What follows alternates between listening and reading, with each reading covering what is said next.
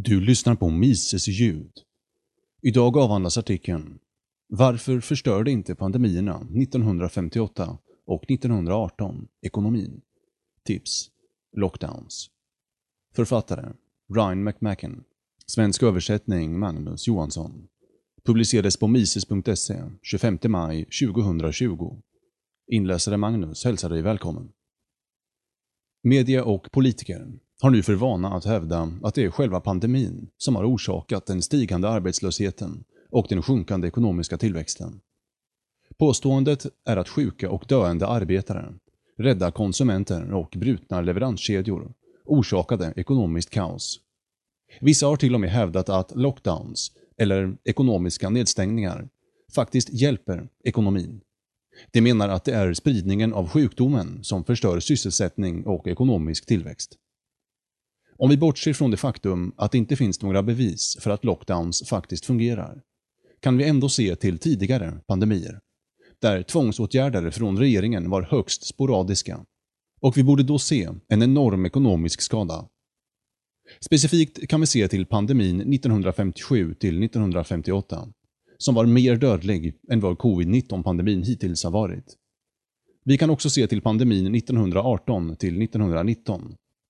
Vi kommer att upptäcka att ingen av dem ledde till liknande ekonomiska skador på den skala vi nu har som ett resultat av statlig intervention. Detta undergräver grundligt påståendet om att lockdowns bara är en liten bidragande faktor till den ekonomiska förstörelsen och att virus i sig är den verkliga boven. Ekonomiska reaktioner nittonhundrafemtiosju till nittonhundrafemtioåtta och nittonhundraarton till nittonhundranitton. C D C, Center for Disease Control and Prevention, beräknar att från och med den artonde maj i år har cirka nittiotusen amerikaner dött av covid nitton. Justerat för befolkningsstorlek uppgår det till en dödlighet på tvåhundrasjuttiotvå per miljon. Detta är hittills mindre än hälften av dödligheten för influensapandemin nittonhundrafemtiosju till nittonhundrafemtioåtta. I den pandemin beräknas det att så många som etthundrasexton tusen amerikaner dog. Då var även den amerikanska befolkningen mycket mindre, totalt hundrasjuttiofem miljoner. Justerat för befolkningsstorlek var dödligheten till följd av den asiatiska influensan mer än sexhundrasextio per miljon. Det motsvarar tvåhundratjugotusen dödsfall i U S A idag. Ändå svarade inte amerikanerna nittonhundrafemtiosju med att stänga av handeln, tvinga människor till lockdowns eller med att driva upp arbetslösheten till nivåer som under depressionseran. I själva verket visar rapporter att amerikanerna vidtog små, vanliga åtgärder för att försöka bromsa sjukdomsspridningen. Handtvätt, stanna hemma när man är sjuk och så vidare. Trots att viruset verkar varit en faktor i lågkonjunkturen nittonhundrafemtioåtta var de ekonomiska effekterna små i jämförelse med vad U S A nu står inför från reaktionen på covid nitton-viruset. Detta tyder på att de flesta av de ekonomiska skador som arbetare och hushåll nu upplever i U S A mer är en produkt av den politiska reaktionen på viruset än på viruset självt. Pandemin femtiosju femtioåtta var ett allvarligt och dödligt problem för många. När fall av den asiatiska influensan började spridas stod det klart för många forskare och andra observatörer att det var något annorlunda och dödligt med denna influensa. Enligt D. A. Henderson i Public Health and Medical Responses to the nittonhundrafemtiosju nittonhundrafemtioåtta Influenza Pandemic saknade människor under sextiofem år immunitet mot denna H två N två-stam. Detta innebar att de högsta nivåerna av insjuknande var hos barn i skolåldern och unga vuxna upp till trettiofem eller fyrtio års ålder. De totala dödsfallen av influensa under denna period sträcker sig från sjuttio till etthundrasexton tusen. Detta är en välgrundad källa till oro, minst sagt. Med framförallt yngre amerikaner i arbetsför ålder som mest mottagliga för sjukdomen kan man förutse betydande kostnader när det gäller ekonomisk tillväxt och hälsa. Vad var den statliga reaktionen på detta? Henderson fortsätter. Pandemin femtiosju femtioåtta var en så snabbt spridande sjukdom att det snabbt visade sig för hälsobyråkratin att ansträngningar att stoppa eller bromsa dess spridning var meningslösa. Därför gjordes inga ansträngningar för att sätta grupper eller individer i karantän, och ett medvetet beslut fattades om att inte avbryta eller skjuta upp stora möten som konferenser, kyrkansamlingar eller atletiska evenemang i syfte att minska smittföringen. Inget försök gjordes för att begränsa resor eller på annat sätt screena flygare. Tyngdpunkten lades på att tillhandahålla medicinsk vård till det som påverkades och att upprätthålla den fortsatta funktionen för samhälls- och sjukvårdstjänster. Det finns inga rapporter om att stora evenemang avbröts eller sköts upp utom för högskolefotbollsspel, som ofta ställdes in på grund av antalet sjukanmälda spelare.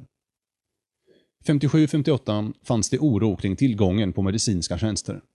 Men tyngdpunkten låg då på att öka produktionen av de medicinska tjänsterna, snarare än statligt genomförda tvångsåtgärder som lockdowns och social distansering.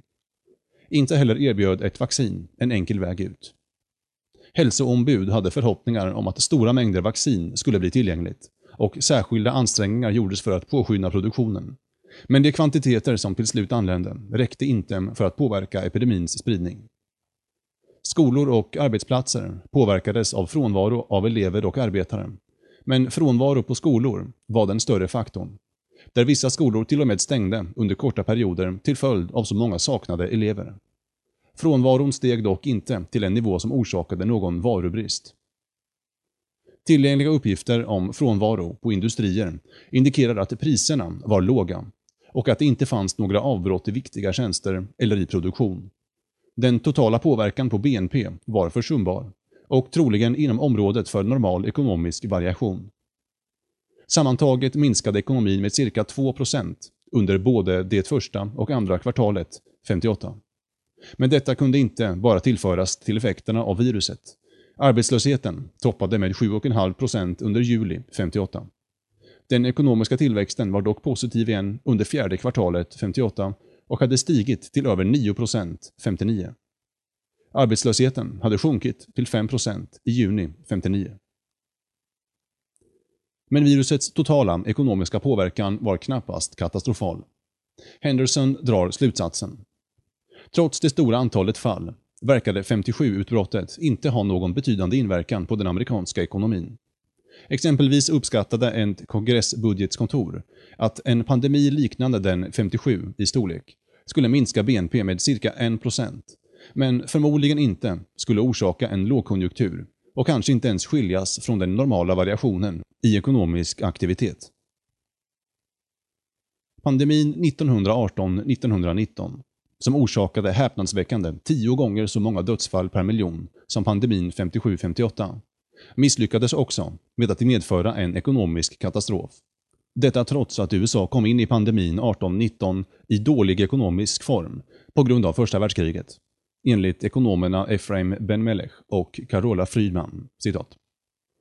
Den spanska sjukan hade nästan ingen märkbar effekt på den samlade amerikanska ekonomin.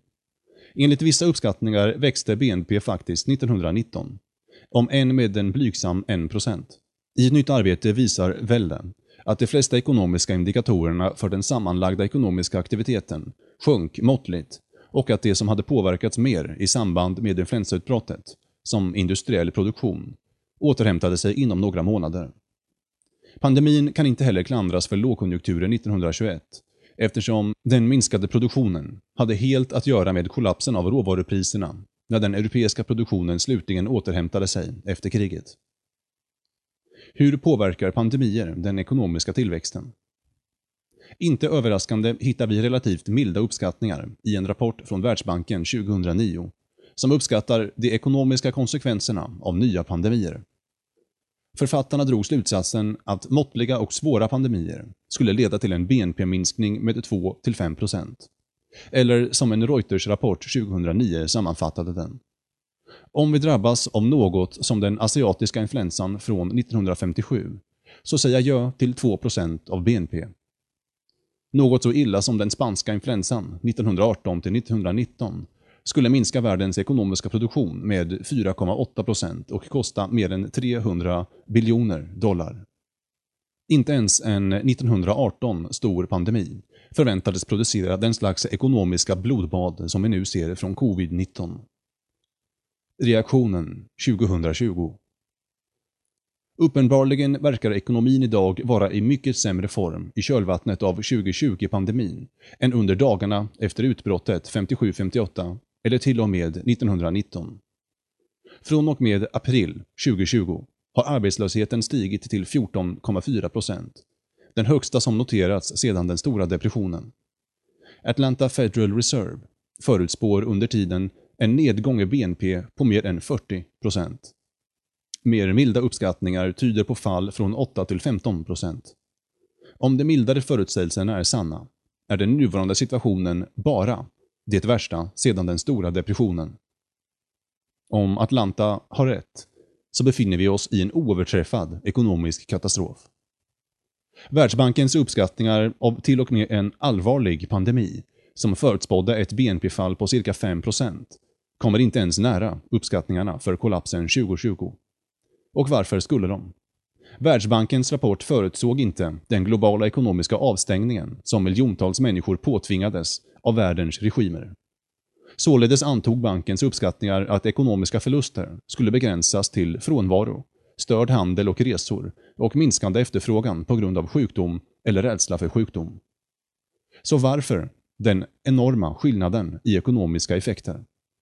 Svaret ligger nästan säkert i det faktum att regeringar tjugo tjugo, till skillnad från i någon annan period i amerikansk historia, intervenerade i form av omfattande nedläggningar av affärsverksamhet, lockdowns och andra statliga påbud som ledde till utbredda uppsägningar och sjunkande ekonomisk produktion. Försvarare av påtvingade lockdowns har insisterat på att rädsla för viruset skulle ha förstört ekonomin även utan lockdowns. Men det finns inget historiskt prejudikat för att detta påstående och inga aktuella bevis för att stödja det. Även om vissa undersökningsdata har tillhandahållits för att antyda att mer än sextio procent av amerikanerna säger att de planerar att följa föreskrifterna, förklarar det bara hur människor planerar sina liv när de hotas med böter, polistrakasserier och andra tvångsåtgärder. I verkligheten ger oss erfarenheterna av pandemin femtiosju femtioåtta, eller till och med arton nitton-pandemin, ingen anledning att tro att arbetslösheten borde öka i rasande takt och att B N P borde kollapsa till katastrofala nivåer. I en modern industrialiserad ekonomi kan den typen av ekonomisk skada endast uppnås genom statligt ingripande. Till exempel en socialistisk kupp, krig och tvingade ekonomiska avstängningar i syfte att bekämpa sjukdomar. Kostnaderna i människoliv kommer att vara betydande. En studie hävdar att den nuvarande konjunkturnedgången kan leda till sjuttiofem tusen dödsfall på grund av förtvivlan. Detta är dock inte överraskande, eftersom de dödliga effekterna av arbetslöshet och ekonomisk nedgång har varit kända i årtionden. Försvarare av lockdowns kommer troligen fortsätta att hävda att vi har inget annat val än att fortsätta med lockdowns under långa perioder. Och åtminstone är det många som hävdar att lockdowns hittills har varit värt det. Ändå är effektiviteten hos lockdowns en öppen fråga och har knappast bevisats. Samtidigt står världen inför den värsta ekonomiska katastrof som vi har upplevt på århundraden. Det behövde inte bli så här.